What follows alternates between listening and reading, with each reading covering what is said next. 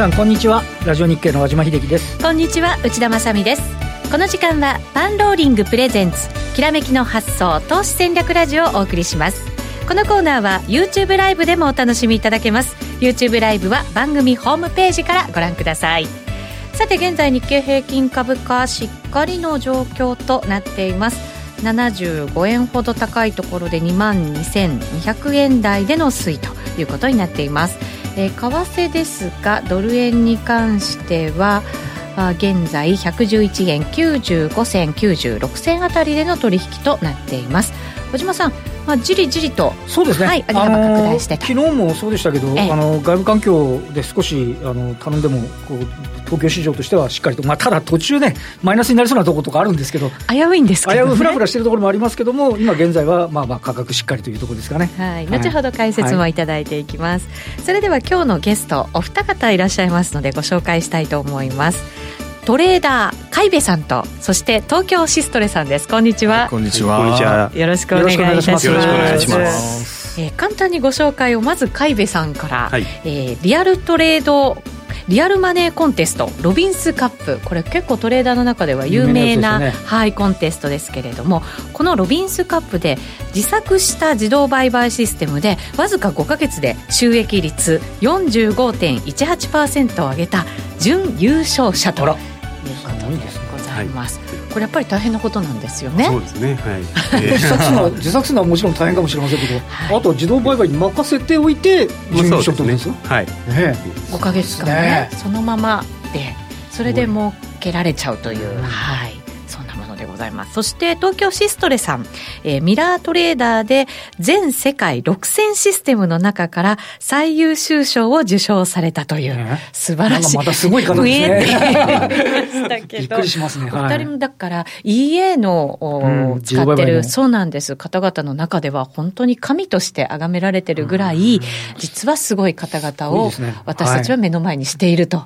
いうことでございます。しかもなんか、あの、有名メーカーにいて、ね、あのそれでなんかいろいろね。方、ね、出身ではないっていうのがね。そうなんですよ、ね、エンジニアの方だっていうのはびっくりしますね。そうなんですよ、はい、なので、そんな方々に今日はお話を伺っていこうと思います。よろしくお願いいたします。お願いします。よろしくお願いします。えその前にパンローリングからのお知らせです。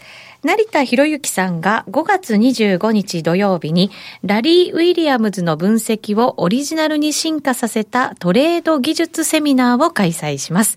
ラリー・ウィリアムズの手法ベースにプライベートでもラリーと親交のある成田さんだからこそのオリジナル活用術をご紹介いただけるということです。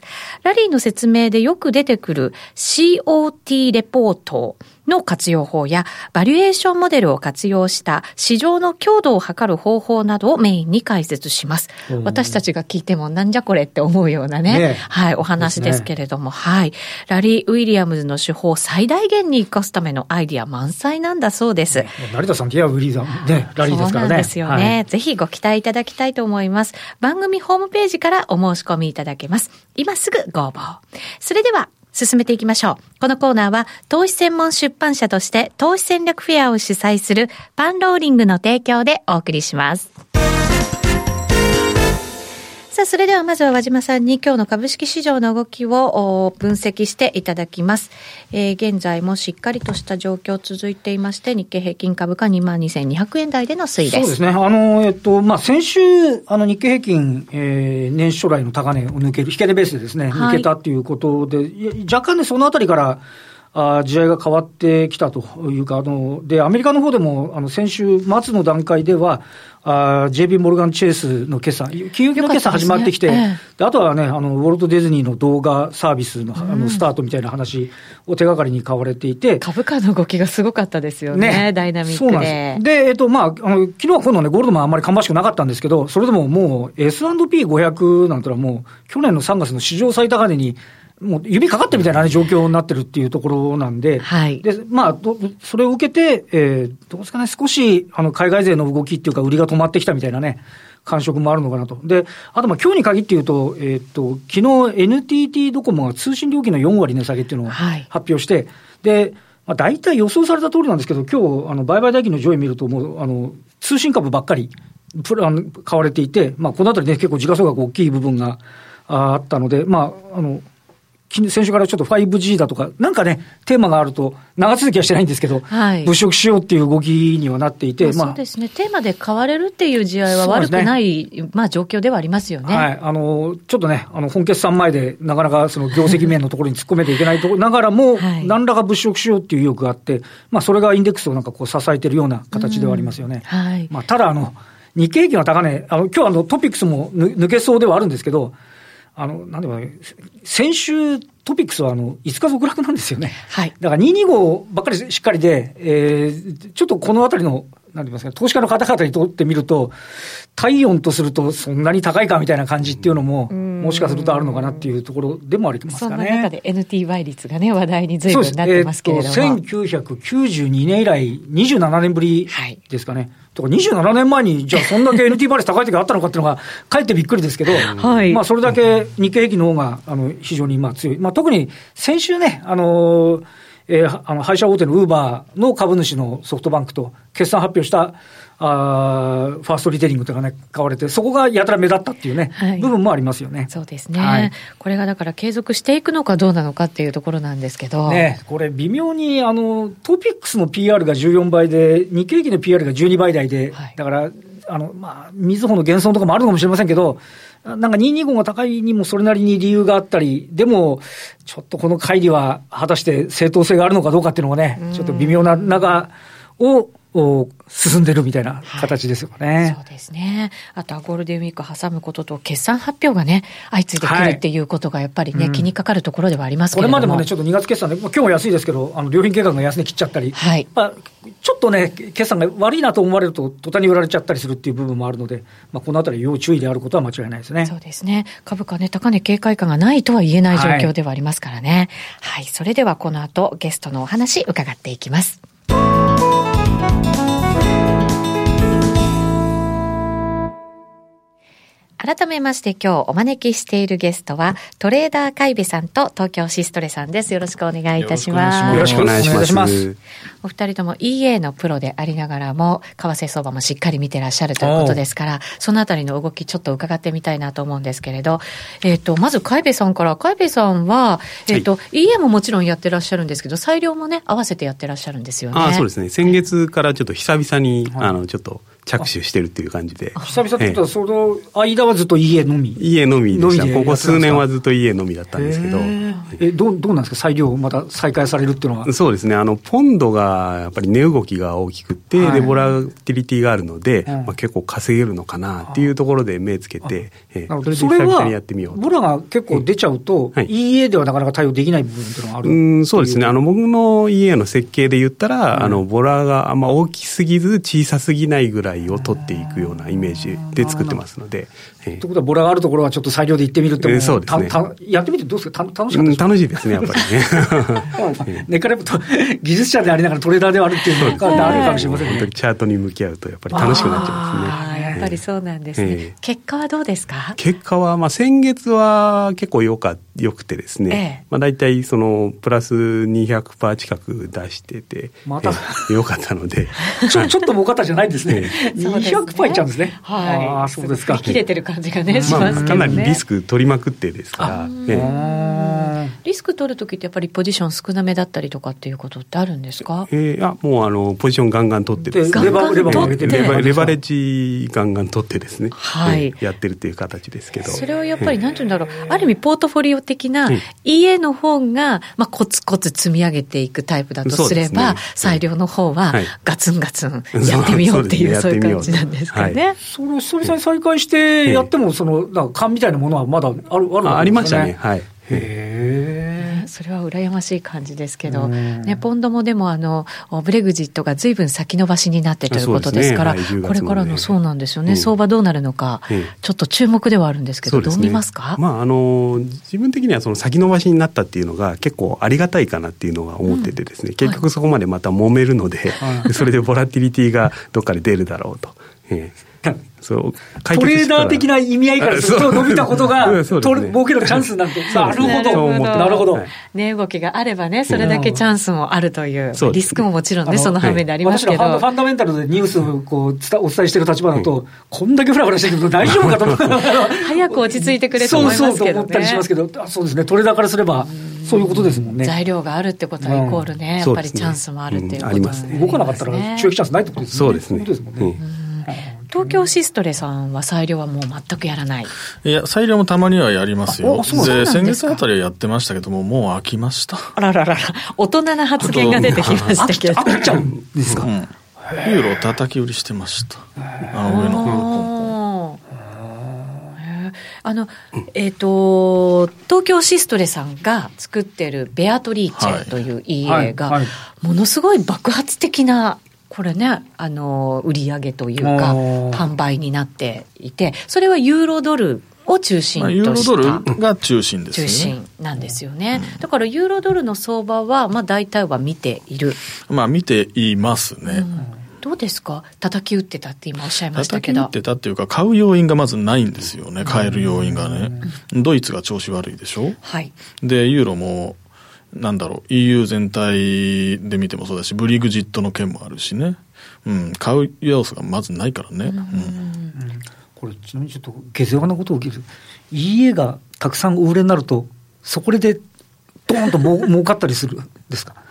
まあ、それは。すごい声が小さくなってますけどね。それはね、ちょっとまあ、売れた、売れれば、売れればそれは売り上げになりますからね、やっぱりね。うん結構、結構、その、サヤってのは一つ売れたら結構来るなみたいな。いや、一つ売れてもほとんど儲かってないですよ。そうなんですか。まあ、数千円ぐらい。あ、あそんなもんなんですよ。へえ。でもなんかあの、ね、すごい数売れてるね、だけど皆さんがそれを使われて、収益上げられてるってことですもんね。そうですね。そういうことですもんね。ちなみにどんなシステムなのか、簡単に。まあ、簡単にっていうのは、まあ、あれなんですけども、うち、あの、僕の場合だと、ボラがあった方がありがたいシステムなんですね。あ、そういうもんなんですか。逆に、まあ、ボラが大きすぎるぐらいの方がありがたい。そこを狙って、自動売買していくような。そう、それでトレンドをどっちか見て、そこでエントリーして、まあ、トレールしてストップすると。うそうすると、じゃあトレンドが出始めたら動くみたいな感じのイメージ。ですかね。そうですね。トレンドが出るともうガツンと儲かるっていうのが特徴としてありますね。うん、なるほど。ただボラが低いと、やっぱりちょっとその相場苦手ですから、はい、まあこういう相場が得意な、まあ、家とまあ組み合わせてまあ運用するっていう、まあ工夫が必要だったりします、ね、なるほど。海部さんの家ってどういう家なんですか、はいとの家の場合は、まあ、時間軸が大体あの数十分から数時間ぐらいでポジション短めなんですかね、それって家の中では、デイトレよりもちょっと短いっていうイメージの感じになります。でそれであのトレンドガツンと出たトレンドっていうところは、まあ、基本無視をするようにしてましてということはじゃあ、はい、2人のその家は結構相反するところにあるというか、ね、対局のところにあるんですね。はい。うん、設計されるときにそういうふうにしようと思ってやられるわけですよね。はい、性格にもよるんですかね、二、人のね。うん、まあ、まあ、あの、そうですね。自分の場合は、え相場の大体もうあの7割ぐらいがまあレンジですよって一般的に言われまして、で、ね。はい、あと,、えーと、12割ぐらいが大体緩やかなトレンド相場なんですね、うん、でガツンとトレンド出てるようなのはもう本当に12割ぐらいしかないので、えーまあ、そこをもう切っちゃおうと、うん、で残りのところで取りに行こうっていうそういう考えでやってます。そうするとじゃあ本当にコツコツ積み上げていくタイプの。で、ねはい、で東京シストレさんの方がガツンという感じの、ね、まあガツンですね。ほらがガッと出た方がいいという、まあ、設計になってるということになるわけですか。時間軸もあとちょっと違うところもあります時間軸が。時間が。30分から15分ぐらいあれ？もっと短いっていうこと？その時間足が。あ時間ポジション保有時間は、はい、あもう結構まあ数日までいくと思いますね、まあ、当日の時もあるんですけどね。なるほどその場合によって。ボラが出たらトレンド発生だからしばらく持っててもいいっていう感じ。そんなそんな感じですかね。そうですね。そうかで、海部さんの方は、トレンドがそうそうそんなに出てないところだから、うん、短めにコツコツこうやっていくっていう。はい、ああ、なるほど。そういうふうになんか2人の話をこう合わせて聞くと違いがあって、よくわかりやすいですね。ねなんかみんな一律かと思ったらそうではなくて、やっぱり設計者の、ね、方によるっていうのはね。そうですね。うん、それってだから、自分がもし裁量やってるとしたら、自分のトレードの方法とは違う家を選んで走らせたりした方がいいっていう、こうそれでポートフォリオみたいな感じになるんですかね。それは結構いいかもしれないですね。そうですよね。うん、先ほどそうですよね。あの、海部さんの方は、はい。このご自身の方の家をゆっくりだけど、裁量でいくときはドカンっていくっていう。そうですよね。グッとおっしゃってましたもんね。まさしくポートフォリオにね、なってるわけですね。あと、通貨ペアも変えてますんで、なるほど。家の方はもうドル円、ユーロドルメインなんですね。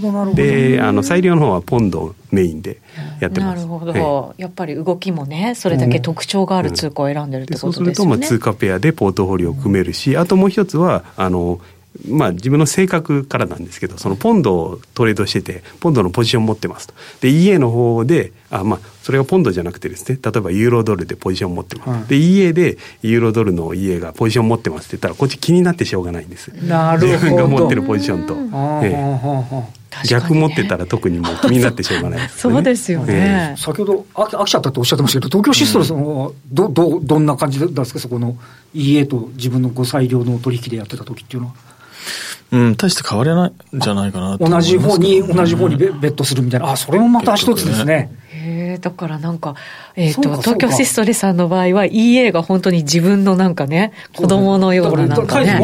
そうですよね。行く方が、トレード的にもいけるっていうこと。うん、ね。ああ、なるほど。海部さんの場合は自分を補うような感じというかね。うん、これは聞かれてる方もいいかもしれませんね。EA これからやってみようと思われる方は、自分にね、合うのをどうすればいいのかとか、ね、自分の裁量とままにいくのか、そうじゃないポートフォリオに組むのかっていうのはね、これは興味ありますね。あの通貨ペアだと数がやっぱり限られてるので、はい、EA 走らせるって可能かなと思うんですけど、うん、株の場合だとたくさんあるわけじゃないですか、銘柄、って、うん、でもそれでもなんかこう、少しずつ EA って今出始めては、ちょっと出てますけど、ね、おそらくだけど、まだまだ FX の方が、あの一般的で、株の方の EA ってあんまり。一般的には効かないですよね。うん、あの、応用して、ちょっと試してみましょうみたいな、あの、動きぐらいはあるような感じしますけど、うん、あの、ああ、私家やってますってあんまり聞かない、聞かないですね。時々作ってるよっていう人も出始めてるので。出始めてることはおっしゃる通り本当これからかなと思いますけど。はい、いけんのかな？どうなんですか、ね、どうどうどうなんですか？ね。すごいたくさん、東証一部でも何千銘柄ってあるじゃないですか？そういう中でこう、システム組むってやっぱりなかなか難しそうな感じなんですか、お二人。は。あれ、面倒だと思うんですか？確か株トレードするそういうシステムあるあったと思いますけども、はいまあ、面倒ですよね。面倒いや、銘柄がたくさんありすぎて。そう、そういうことですね。組むのが面倒くさくなっちゃって、だから成果がうまいに出てこない可能性もあるっていうことなんですかね。そうでもないのかな。まあ、そうでもないとは思いますよ。ただ、多いと面倒。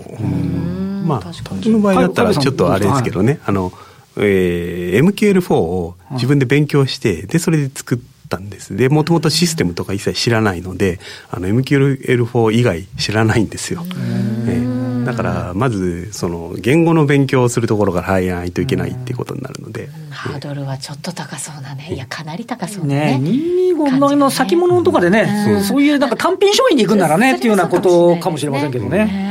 ちなみにでも EA を導入するなんかこのメリットみたいなものってどのあたりにあるんですか？シストレさん、まあ、自分の時間ができるっていうところだと思いますよね、やっぱりね。あと感情移入しないで済むっていう、うん、はい。淡々とね、うん、本当に機械ですからね、うん、ただ裁量でやるとやっぱりちょっとイライラすることとかあるじゃないですか。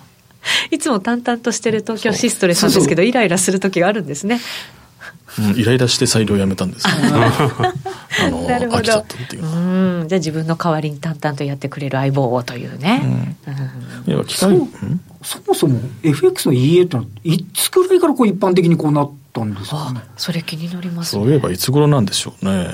えお二人が作り始めたのは、うん、僕が大体7年8年ぐらい前だだからそれも黎明期ぐらいですか、そう当時まだやりのったことそんなにないですよね当時いやもう僕が始めた頃にはもう、まあ、MT4 自体がすでにありましたから。そうかそうか。そうかえ、海部さんはもう使い出したのはもうそんな同じぐらいですかね。作り出したのはもっと後なんですけど。あ、そうか、まず使ってみて、うん、で、自分でも作ろうという。そうですね。なるほど、そうですね。使ってみて、そうか、これじゃああれだって自分で作った方がいいやみたいな話になってくる。ね、エンジニア。エンジニアですね。やっぱりね。はい。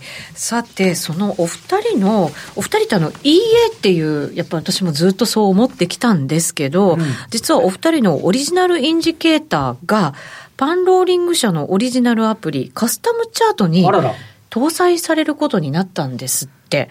えっ、ー、と、これはカスタムチャートだから？チャートですよね。チャートソフトですよね。チャートソフトですけども。うん、お二人がだから、えっと、EA で使ってるようなものが、インジケーターで再現されてるっていうことですか？そうですね。あの、僕の場合はそうですね。で、まあ、EA 作れれば、あの、インジケーターも作れますんで。はい。はい、ちなみにどんなものに？で、それは、あの、今使ってる EA と、まあ、ロジックは一緒なんですけども、はい、で、かつ、あともう一つは、あもうちょっとサインを、あの多く出るようにしてですねで、えー、無裁量のサインと裁量が必要なサインというのを2つ出すようにしてます。えーと自分の判断を入れた方がいい入れなきゃいけない。そう入れなきゃいけないサインと、うん、まあ、入れる必要がないサインはいもうそのまま GO っていうやつですか、ね、はい、最の時ボラがちょっと上がりそうだぞとかそういうイメージですかね。そうですね。そういうの自分であの方向性とか、はい。えー、今トレンドどっちの方向に出てるかっていうのを考えて例えばまああの、えー、下がっていきそうだったらあのえー、買いのサインは全部無視するとかそういう判断が必要になってくるサインとあと何も考えずに入れるサインとの2種類、なるほど。何も考えずに入れるサインっていうのが自分のその EA のそのまんまなんです。ああ、はい、なるほど。そうするとじゃあ EA を使ったかのようなトレード、はい、プラスもっとサインが出るので、はい、自分で考えつつもそこもなんか合図が来るからチャンスかもしれないっていう。そうですね。はい。それを無駄にすることがないということになるんですね。なるほど。東京シストレさんのインジケーターはどういうものなんですか、うん、やっぱりあの似たようなものなんですけども、まあ、僕の方の場合はですね、やっぱりご自分で最終判断はしていただくっていう考えに、まあ、基づいてますね。うんうん、はい、基本は裁量。そうですね、うん、あの。やっぱりそのファンダメンタルの要因とかいうそういった部分に影響される部分もありますので、はい、あのやっぱり EA に使われていたその技術はそのまま使っているんですけども、まあ大体どっちの方向にポジションを持つべきかとか、おしめ買いのポイントはまず、えっと、表示されます。うん、ただ、まあ、それが本当にエントリーしていいのかどうかっていうのは、ちょっとご自分で、まあ、方向、まあ、見て判断してくださいっていう、まあ、そういうことにしてますね。うん、なるほど。まあ、でも合図は出るそうです、ね、ということですね。だから、二人とも、うん、まあ、取引、チャンスだよという合図が出て。ね、アシストをして、あとはね、どこどこで作業か、あの自分で見るかっていうのはともかくね、はい、この辺りじゃないのみたいなのが出てくるってことですよね。それがだから、スマホで見られるということになるわけですから、外にいる時でも、あの、まあ、うちにいる時でも どこでも どんな状況でも情報でもチェックは入れられるって話ですね。そうですね活用が、まあ FX の場合24時間ほぼね動いてます動いてますからね。そうなんですよね。またこのゴールデンウィークも動いてるありますからね普通にね、はい、いうことになるので、はい、そういうチャンスをぜひ生かしていただきたいなと思います。パンローリング社のオリジナルアプリカスタムチャートにお二人のインジケーターが搭載される予定ということでございます。もうリリース間近。なんですね。お二人とも間もなくですね。なので、ご期待いただきたいなと思います。お二人のインジケーターの入手方法やカスタムチャートの詳細は番組ホームページをご覧になっていただきたいと思います。えー、さて、大引けまでもうちょっと時間がありますので、じゃあ、為替のお話等々いただいていきましょうかね。ねはい。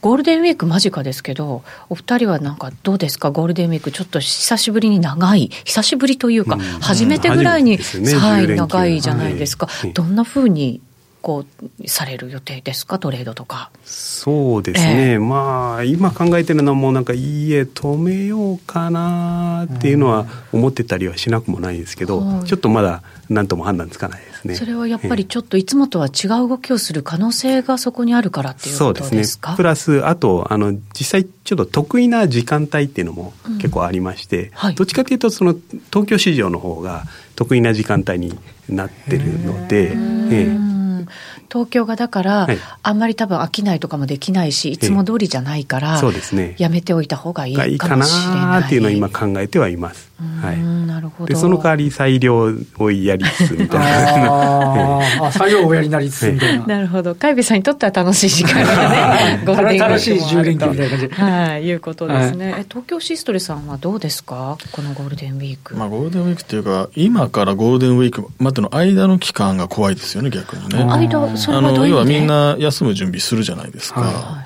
あ、そうするとどっちの方向に相場動くか分からないよねって手締まいするかもしれないそうするとトレンドじゃないような動き、そういうですね。判断がちょっと難しい動き。それが,、それが生じてくる可能性もあるので、ええ、まあ、少し注意かな。とあと、やっぱりゴールデンウィーク中、多分日本あの休む人多いじゃないですか。もうそうだと思いますね。そうするとちょっと、日本円の相場が気になってきちゃうんですよね。いやね、私もそうなんです。あれ、うん、なんか思い出すとドル円だけで見ても、1月3日が、に東京やってない時に、ガーン高だったじゃないですか、うんね、ああいう動きがやっぱりちょっと怖いなと思うん。ですけど。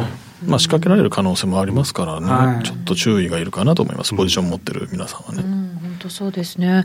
だとするならば、ポジションを持たないという判断もできるわけですけど、ね、まあ、クロス円のポジションは持たない方がいいですね。あクロス円は持たない方がいい。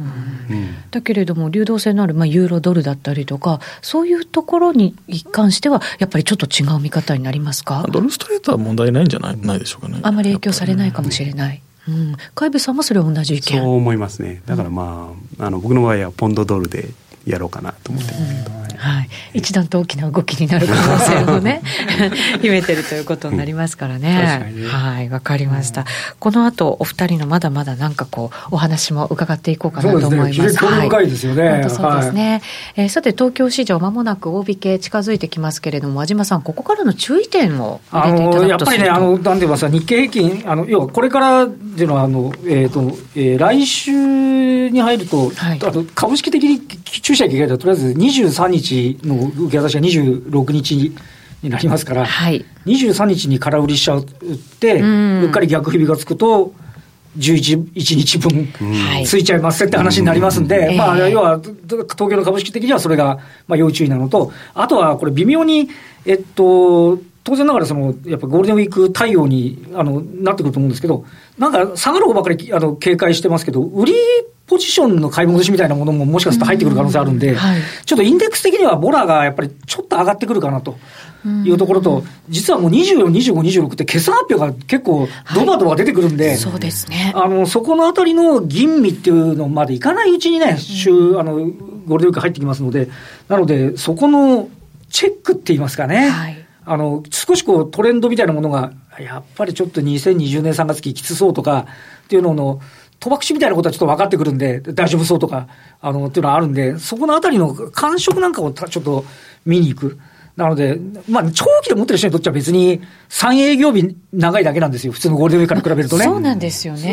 なので、あんまり意識ないですけど、ちょっと短めの方にとっては、やっぱりそのポジションを落とすなり、なんなりして、えー、少し注意はしといた方がいいかなというふうには思いますよね。はい、本当そうですね。ただこれだけなんかじわじわ上がってきた相場の中で、ちょっと前までは、やっぱりもうゴールデンウィーク前に手締まっといた方がいいよねって考えてた方々も、逆になんかこう上がっていくかもしれないみたいな。LT 倍率が上がってるって、もしすでに先物の買い戻しで上がってるかもしれないんですけどね、はい、微妙な感じですよね。そうですね、はい、さて、今日のきらめきの発想ですが、ゲストお二方、トレーダー、海部さんと東京シストレさんをお招きしてお送りしてまいりました。この後も延長戦で、ウェブのみでお二人のお話伺っていきたいと思いますので、お時間許す方はぜひご覧になっていただきたいと思います。お二人ありがとうございました。ありがとうございました。えー、それでは東京市場まもなく大引けとなります。ラジオの前の皆さんとはお別れとなります。来週も素敵なゲストをお招きしてお話を伺います。それでは皆さんまた来週です。